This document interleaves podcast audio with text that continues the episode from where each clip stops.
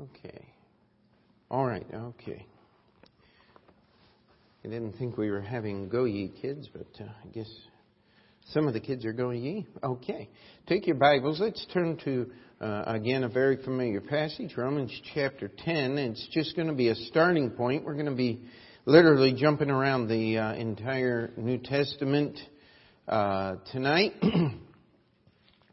and uh, a twofold purpose here and uh, we certainly won't uh, cover everything here, but uh, the subject of tonight's message is the name of the Lord. And sometimes in the Bible you'll see phrases like this, and they will be used repetitively. And uh, the best way to really understand, one of the ways to study your Bible, is to just go through the Bible every place something is mentioned. When God says something once, that makes it important. When He repeats it over and over again, and uh, I'm not 100% sure about this, but just did a very brief search and and uh, came up with 108 instances in your Bible where this phrase, the name of the Lord, is used. That's the whole way from Genesis to Revelation. And, and tonight what we're going to do is just deal with the New Testament use of the name of the Lord. Now, uh, you will find, uh, as with anything, there's oftentimes uh, different meanings attached to the same word. We use the word light, turn on the lights. And yet we'll say light the hot water heater. And uh, what we don't mean is turn on a switch. What we mean is get some type of flame and go under and find the pilot and make sure that it's got gas flowing to it and and keep it lit long enough to heat up the thermocouple and so that the uh, unit will be self-sustaining and the pilot will stay lit. But you you have to have fire to get something lit, light the fire. You you have to have some kind of spark or tinder to make that thing go. And, and so what you do is just giving some uh, basic guidelines for Bible study here as way of introduction. Then we'll get into the study itself. Is Strong's Concordance? If you do not have one, uh, we sell them in the bookstore.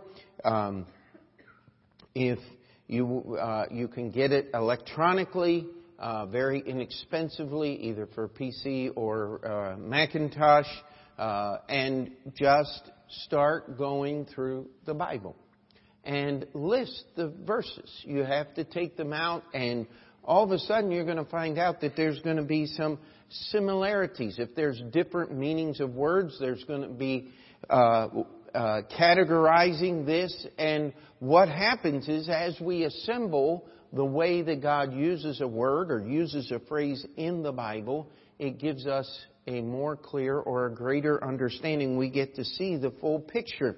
And tonight we're going to do that in the New Testament with this phrase, the name of the Lord. And we're not necessarily going to put the verses in order as they're found in the Bible as much as they line up topically. And the first thing that ought to come to mind when we say the name of the Lord is for whosoever shall call upon the name of the Lord shall be saved. So the name of the Lord is how you are saved. Uh, the uh, Acts chapter 2 is quoting from the Old Testament, which we're not going to necessarily go in. And as Peter's preaching on the day of Pentecost, he says, And it shall come to pass that whosoever shall call upon the name of the Lord shall be saved. This is not something brand new. This is not something New Testament. Uh, this is something that is in your Bible from the very beginning. Acts chapter 22, verse 16. In fact, let's just turn there for a moment and, pick up just a little of the context and other things that are here.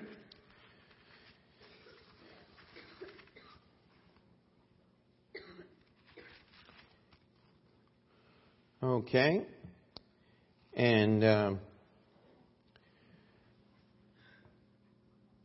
here we have uh, Paul giving his testimony In verse uh, 12, it says, "In one Ananias, a devout man, according to the law, having a good report of all the Jews which dwelt there, came unto me and stood and said unto me, Brother Saul, receive thy sight. And the same hour I looked upon him. And he said, The God of our fathers hath chosen thee, that thou shouldest know his will, and see that just one, and shouldest hear the voice of his mouth.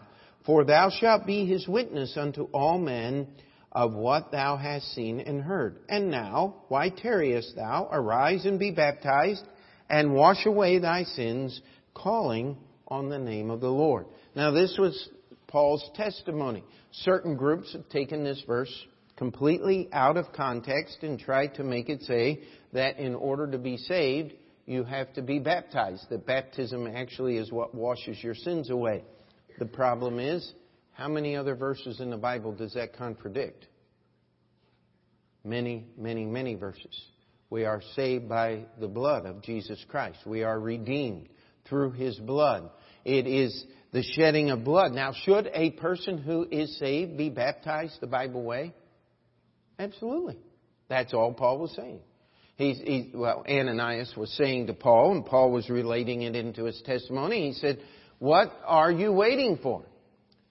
Believe on the Lord Jesus Christ, get baptized, get rid of your sins so that you can be used of God. That's all that was being said, as said here, and again, it connects us to the name of the Lord. Let's go to 1 Corinthians chapter 6 and we'll find one more verse here dealing with salvation. I'm sorry, all the pages are flipping around for some reason. 1 uh, Corinthians chapter 6 verse 11 it says and such were some of you. And if you want to know what such is talking about, read the verses uh, ahead of that, and it gives a great big list of sinful things and sinful lifestyles. And it says, And such were some of you, but ye are washed, but ye are sanctified, but ye are justified in the name of the Lord Jesus Christ and by the Spirit of our God. The ideal here in this verse 11 is some of you were sinners of, of various stripes. And, and I'm sure that there were some in Corinth that uh, could have listed themselves as all of the above. But when we call upon the name of the Lord, when we ask Him to save us, here's what happens. He washes us. He sanctifies us. He justifies us. You know, there was a time when the title Christian meant like Jesus Christ. And even in certain circles, most of the time, what the world loves to do is when we do something wrong, when we don't match up to their standard of what they think a Christian is, and you call yourself a Christian. How many of you have ever had that happen? I had a fellow out here in the front steps. I think Stephen was with me when this happened. And uh, this man was, uh, uh, well, if you looked up the word inebriated, it would have his picture there in the dictionary. Uh, I mean, we just had to stand back a good ways because we were afraid if there was a spark, something was going to ignite. I mean, this guy was totally out of it. And he comes up and he says, I want you to give me money. And of course, we have a no money, no cash policy here. If some member of our church has a need, we, we reach out and we try to take care of that. But we're not going to give someone money to go buy alcohol or drugs. Uh, we're, we're not, our goal is not to make them a better sinner. Uh, and so I began to explain to this, and he began to accuse me of not being a Christian because I was judgmental about his state of inebriation. And uh, I said, I'm not being judgmental. I said, God has already taken care of that. What you have done is wrong, and it's a sin in the sight. Who are you to tell me what? You know, and so we, we go on and on and on. But you see, if you have the name of the Lord, You're washed. He was still dirty. Can a Christian get drunk? Yeah, you don't lose your salvation. But a Christian shouldn't get drunk. Amen. And a Christian cannot live the life of an alcoholic. Because the Holy Spirit of God is going to do something inside of you. The name of the Lord makes you different. It separates you from the, from the world. And that is described here in these verses. And we need to understand that the name of the Lord uh, will touch on this in, in a little bit, but it is our identification. When we call ourselves Christians, we are saying, I want to behave like Christ.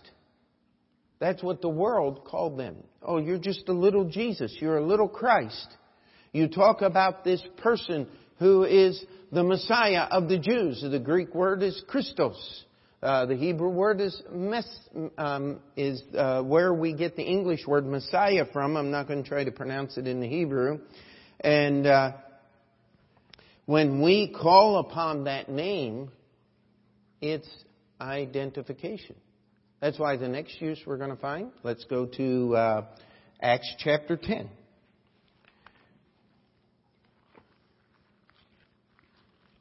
And in Acts chapter 10, we have a group here of Gentiles that for the first time have heard the gospel of Jesus Christ. In verse 44, while Peter yet spake these words, the Holy Ghost fell on them which heard the word, and they of the circumcision which believed were astonished, as many as came with Peter, because that on the Gentiles also was poured out the gift of the Holy Ghost. For they heard them speak with tongues and magnify God. Then answered Peter, Can any man forbid water that these should not be baptized, which have received the Holy Ghost as well as we? And he commanded them to be baptized how? In the name of the Lord.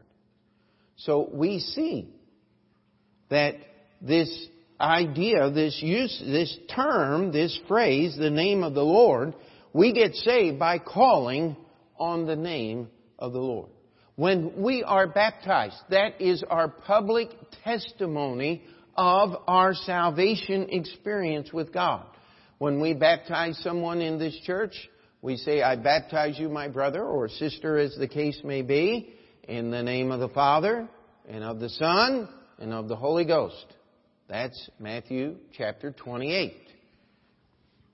We are fulfilling what happened in Acts chapter 10. I remember meeting a fellow one time. He says, Do you baptize in the name of the Lord? I said, We most certainly do. We baptize you in the name of God the Father, God the Son, and God the Holy Spirit. He says, No, no, no. I mean in the name of Jesus. All of a sudden, the little sirens started going off. You see, he was from what is known as a Church of Christ or Disciples of Christ background. How many of you have ever been familiar with uh, with those people? Uh, if you ever run into them, the best advice I can give you is run the other way. Uh, they are the most confused doctrinally of any group that is out there. They make the Jehovah's Witnesses look sane. Uh, the only guy that has ever beat the uh, Church of Christ people is Harold Camping. I mean, uh, that guy was wrong about everything except how to spell his own name. Uh, there, there was nothing he was right about. If Harold Camping believed what he taught on the radio, I can tell you, based upon what the Bible teaches, there is no hope of meeting that man on the right side of eternity uh, just totally nuts. And this man began an argument with me about if you're going to be saved, you have to be baptized in the name of Jesus. Well, the Bible says the name of the Lord. Now, that word, Lord, has some meaning to it. In the Old Testament, you'll see it capital L, capital O, capital R, capital D in your King James Bible. One of the reasons why we use the King James Bible is because it's uh, the only version in English that really gives this delineation. When you see the Lord, the Lord God, in the name of the Lord, capital L-O-R-D, that's talking about Jehovah God. What Moses, what God told Moses to call him on Mount Sinai in Acts chapter 3, that is talking about Jehovah. I am that I am. The Lord God. The word Lord means master. It means ruler. Uh, still in England, uh, they have a group of politicians that are lords. And, and you have to be born into the right family. And, and you have to inherit that title. And uh, one of the things that was so important to uh, the people in the founding of this country no God but the God of the Bible. No lords. No worship of any man. In fact, if you ever watch any uh, old uh, English movies, they'll talk about uh, me lord and all of this kind of stuff and uh, his excellency and, and and give all of these titles that honestly belonged to God, they, they passed them out to men. The men that founded this country said, we will have none of that. We've gotten to a point now where it's, uh, we talk about Bush and Obama as president. We, we ought to give respect to the office of the president, even if the man in it asks for none or deserves none. Uh, there is still a respect and a, and, a, and a title, but we do not elevate men. This idea of the name of the Lord is talking about all of the names that God has in the Bible. If you've ever met your friendly Jehovah's sicknesses, they run around and, what's the name of God? And if you ever get asked that question, you just tell them this. Read your Bible. God has a multitude of names in the Scriptures. No, no, what's his name? Say, I'm not going to play games with you about your silly little questions from your watchtower. If you want to know what God's name is, open the pages of the Bible. His name is Jesus. His name is Emmanuel. His name is the mighty God, the everlasting Father, the Prince of Peace. And I could go on all night. The name of the Lord. Do you realize when you get baptized in the name of the Lord, it's God the Father, God the Son, God the Holy Spirit. That's how that's fulfilled. We are recognizing God as best we understand Him. It is identification with the God of the Bible. And that's how we, you got saved. By calling upon the name of the Lord, you are baptized in the name of the Lord. Uh, turn with me to Acts chapter 8. And we're going to find an interesting thing here in, Acts chapter 19. And this is a place where people really get confused about the doctrine of baptism and, and, the Holy Ghost and all of these things. But in chapter 8, we have the, the Jewish, uh, the, the believers being persecuted by Saul and leaving and, and um, going out, and we have Philip going to Samaria, and uh, and uh, when we come here to um, verse uh, uh 14, it says, Now when the apostles which were at Jerusalem heard that Samaria had received the word of the God, they sent unto them Peter and John, who when they were come down prayed for them that they might receive the Holy Ghost. For as yet he was fallen upon none of them, only they were baptized in the name of the Lord Jesus. Then laid they their hands on him, and they received the Holy Ghost. And it goes on to talk about Simon. Now we have something happening here. We have Philip going to Samaria, preaching the gospel, and people calling upon the name of the Lord to be saved. Now, the Jewish people were actually backtracking a little bit from Acts chapter 8. They had this understanding uh, from their experience that if a person was going to be saved, if a person was going to believe God, what did he have to do? Had to become a Jew first. Read your Old Testament.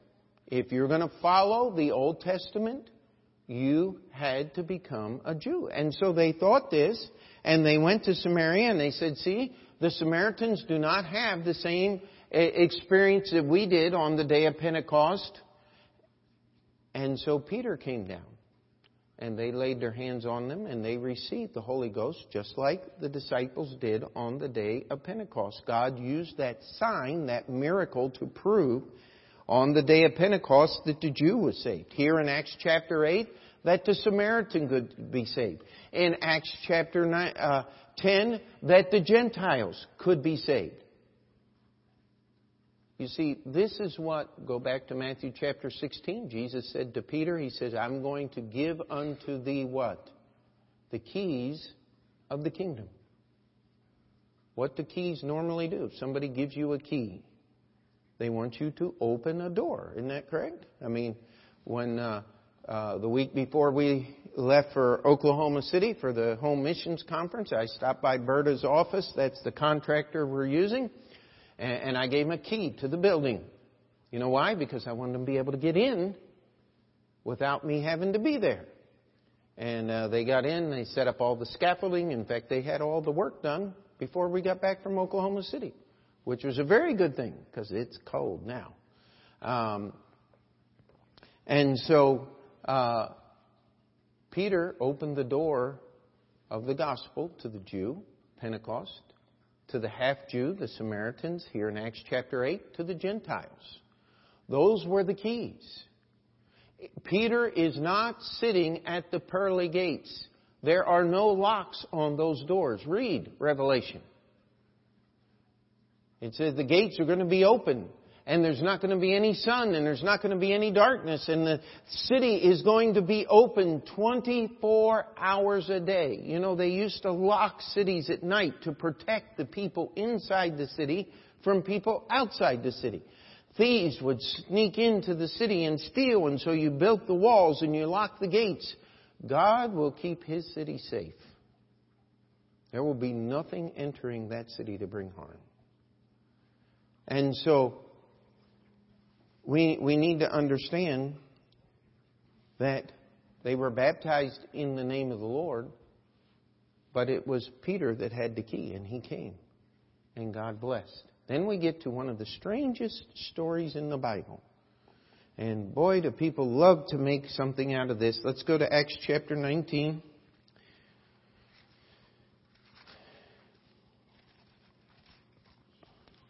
Now you have to remember Acts chapter 19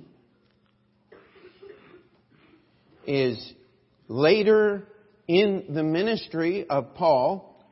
Uh, this is more than likely about 25 years removed from the time that Jesus was walking here on the face of the earth. Uh, even farther removed. Uh, uh Philip, if, if you can hear. Okay? Now, Let's keep this going here. 25 years or so later, in verse 1, it says, And it came to pass that while Apollos was at Corinth, Paul, having passed through the upper coast, came to Ephesus, and finding certain disciples, he said unto them, Have ye received the Holy Ghost since ye believed? And they said unto him, We have not so much as heard whether there be any Holy Ghost. And he said unto them, He said unto them, Unto what then were ye baptized? And they said, Unto John's baptism. Now you have to understand something. Jesus' ministry had been completed roughly 25 years before this emphasis here. Now, the disciples were all baptized with John's baptism. Are we correct? Jesus did not rebaptize the disciples after they were baptized by John, because there was a man sent from God whose name was John. When you got baptized by John the Baptist, you were looking forward to the coming Messiah, which had not been revealed yet. John's ministry only lasted about six months. He was then put in prison and it was Jesus' disciples who did the baptizing from that point forward. Well, once Jesus was crucified and risen from the dead, how do you get saved? By calling upon the name of the Lord. Right? Amen? Uh, how did you get saved during Jesus' earthly ministry? Uh, by calling upon the name of the Lord. How did you get saved in the Old Testament? By calling upon the name of the Lord. You just didn't understand that Jesus was going to come and walk on earth and die on the cross and rise again from the dead. You called upon the name of the Lord as you brought your sacrifices to the temple in Jerusalem and followed what the law said. Are we still all together here? Well, now we're 25 years after the resurrection of Jesus Christ, and the only doctrine that these people know is John the Baptist. Somebody that heard John the Baptist preach had moved back to Ephesus. There was a big Jewish community there and had been saying, listen, we've got to prepare our hearts for the coming of the Messiah. Repent for the kingdom of heaven is at hand. And John baptized them. Well, if John baptized you, then you baptize me and it'll be just like John baptizing me. He said, okay. And so they got that done. Were these people saved? Absolutely not because you can't believe in the coming Messiah when he's already come. That's all this passage is talking about. You cannot be saved the Old Testament way in the New Testament. You can't be saved by believing part of the gospel. And so then they believed on the Lord Jesus Christ. Then they were baptized in Jesus' name. And the Holy Spirit gave attendant phenomena proving Jews saved, day of Pentecost. Samaritans saved, Acts 8. Gentiles saved. And anybody else who thinks they can get saved by believing half in the gospel or believing only in what John taught doesn't work. You gotta believe. You gotta call upon the name of the Lord. And then, if you call upon the name of the Lord, why wouldn't you be willing to be baptized in the name of the Lord? Amen. That, that's what this passage is teaching, and that's how we understand what the name of the Lord is. Now let me read you a few other verses because that's not all. We call upon the name of the Lord to be saved. We baptized in the name of the Lord to identify with Him and His church. Acts chapter 9 verse 29 it says, And he spake boldly in the name of the Lord Jesus and disputed against the Grecians, but they went about to slay him. Now this was, uh, uh, the apostle Paul, while he was still Saul, he had gotten saved in Damascus, and he came back and he disputed with them and he spake boldly in the name of the Lord. This identification, this idea of the name of the Lord, that's how you get saved. That's what you identify with when you get baptized. But it ought to identify you in the way you speak. Amen. This is a different usage. Uh, James chapter 5 backs us up here. Take my brethren the prophets who have spoken in the name of the Lord for an example of suffering, affliction, and of patience. James talking about the Old Testament prophets. He said, look at them. They spoke in the name of the Lord.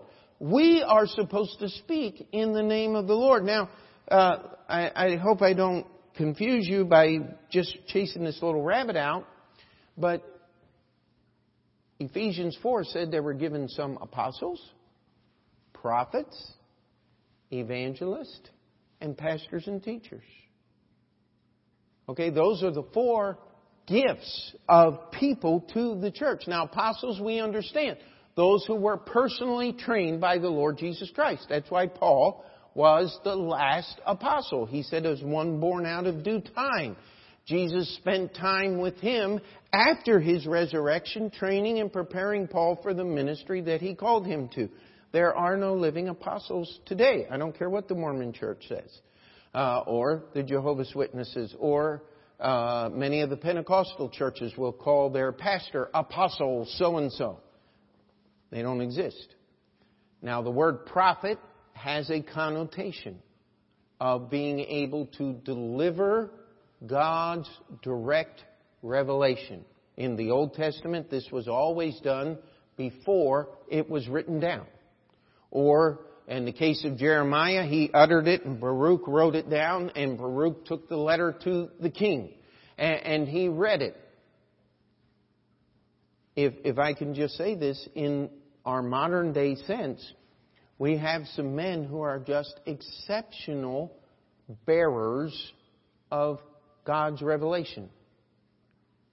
How many of you enjoyed Larry Clayton when he was here preaching? How many of you have ever heard Brother Sam preach? Uh, um, let me tell you, these, these are men with exceptional talents when it comes to a pulpit ministry. God has blessed them. Now, they would not call themselves prophets.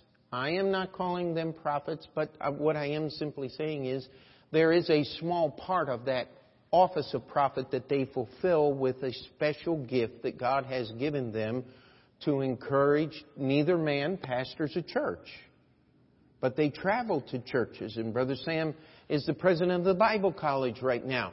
And they work encouraging and being a blessing to churches. Nothing wrong with that. Amen? And they preach in the name of the Lord. Sometimes I've been criticized for being a little too dogmatic. And my only answer is simply this if I'm telling you what the Bible says, if I'm telling you what God says, I have the right to be as dogmatic as dogmatic can be because it's not me that has made this up. I'm giving you God's message. And, and I don't believe that we do God a good service by saying, well, Jesus said that we need to love one another. Uh, what good does that do? It makes God look like the effeminate wimp that all of the Protestants like to paint him as.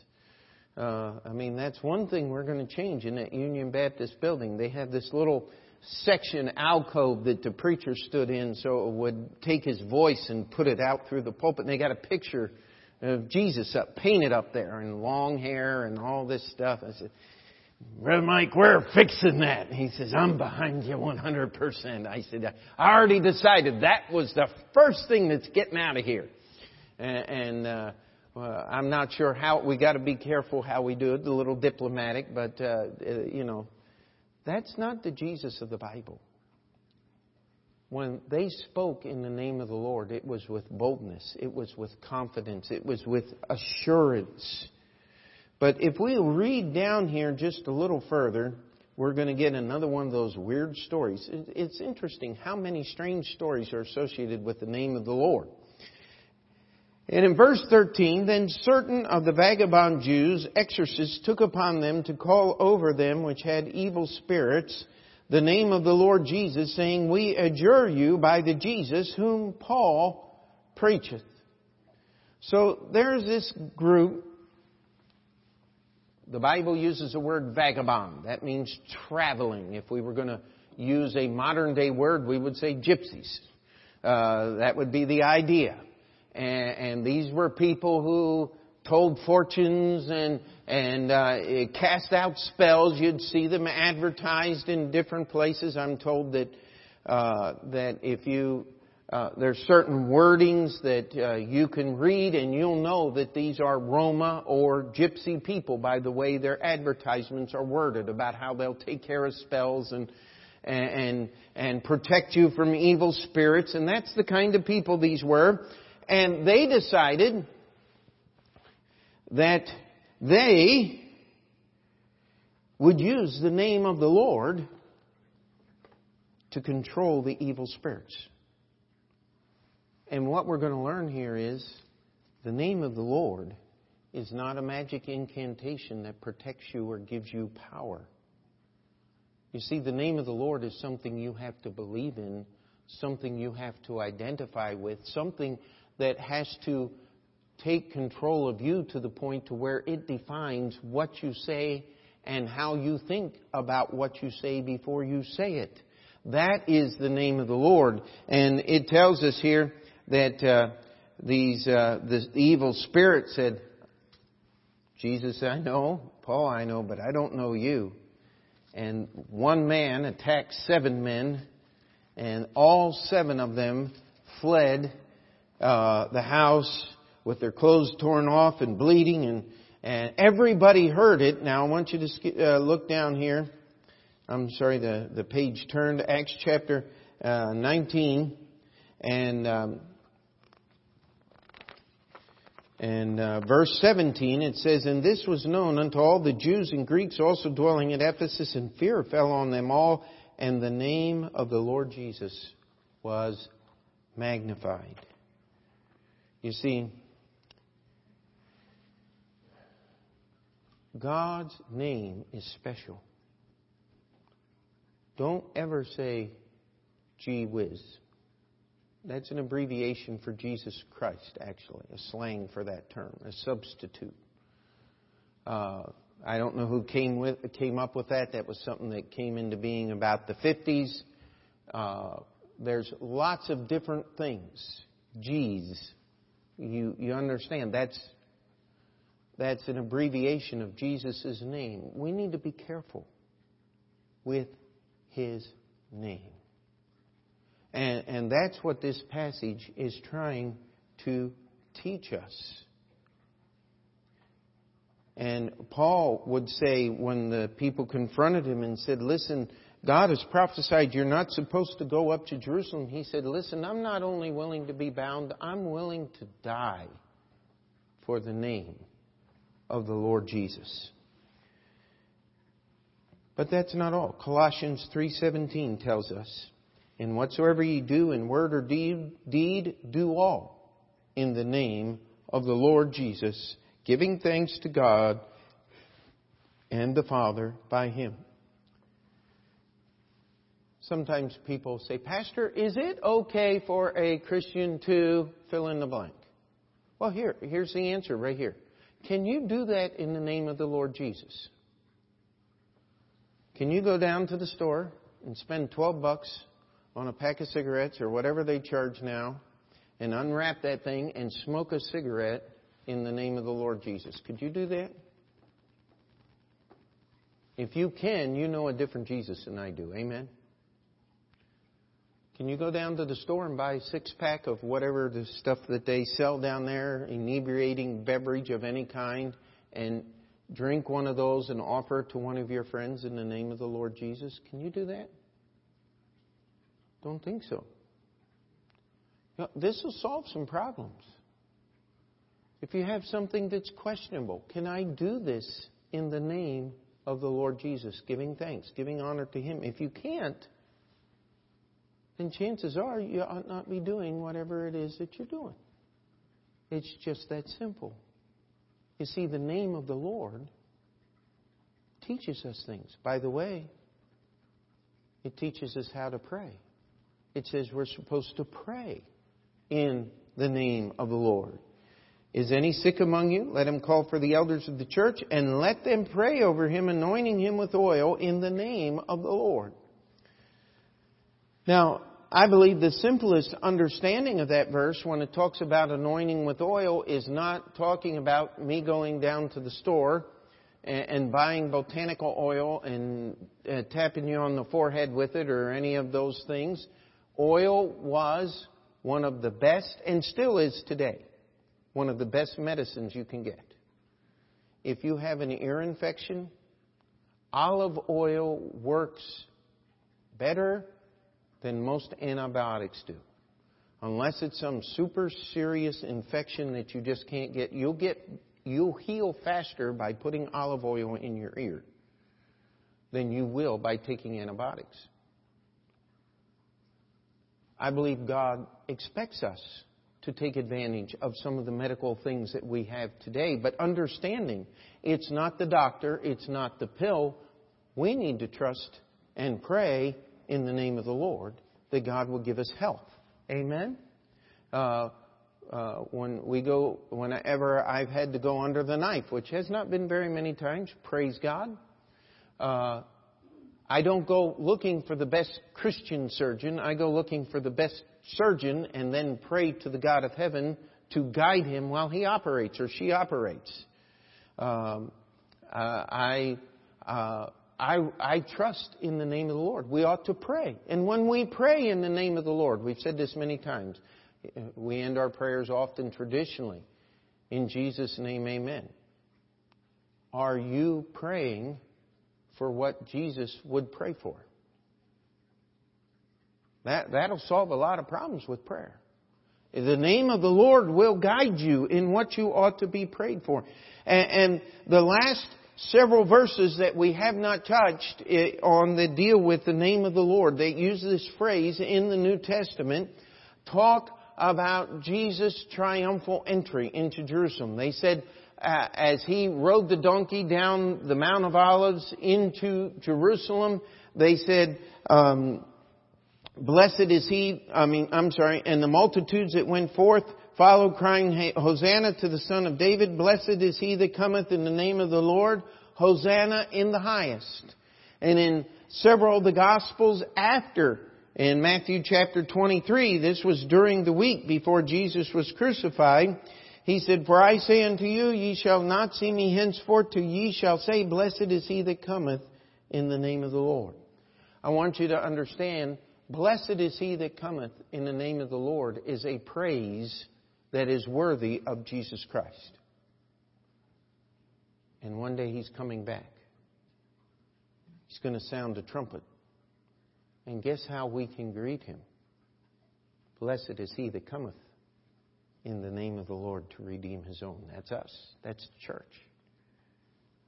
You see, if, if you like things like this, and I hope this has not been too tedious for you, but you can follow the full circle. As I approach to God in salvation, I call upon the name of the Lord to be saved. I'm baptized in the name of the Lord. I should speak in the name of the Lord. I should do my deeds in the name of the Lord. I should pray in the name of the Lord. And one of these days, He's coming back for me. And when I greet Him,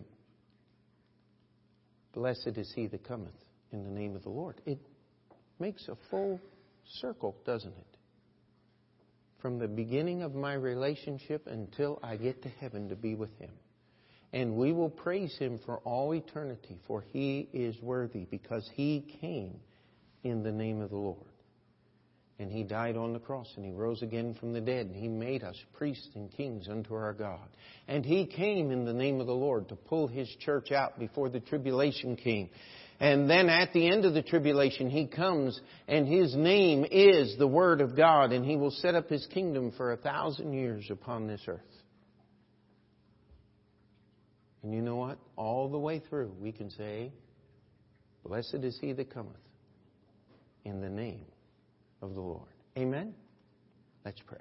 Dear Heavenly Father, we come before you, and Lord, we ask that you would encourage us in this phrase, the name of the Lord. Remind us that we are saved by calling upon the name of the Lord, and that our prayers and our daily deeds and our speech ought to reflect the name of the Lord. And that greeting ought to be ever ready upon our lips, for we know not when the trumpet will sound, that we may be able to join in with the countless thousands upon thousands. Blessed is he that cometh in the name of the Lord. We ask you to encourage us in your word. In Jesus' name we pray. And we'll take just a moment here. The Lord has spoken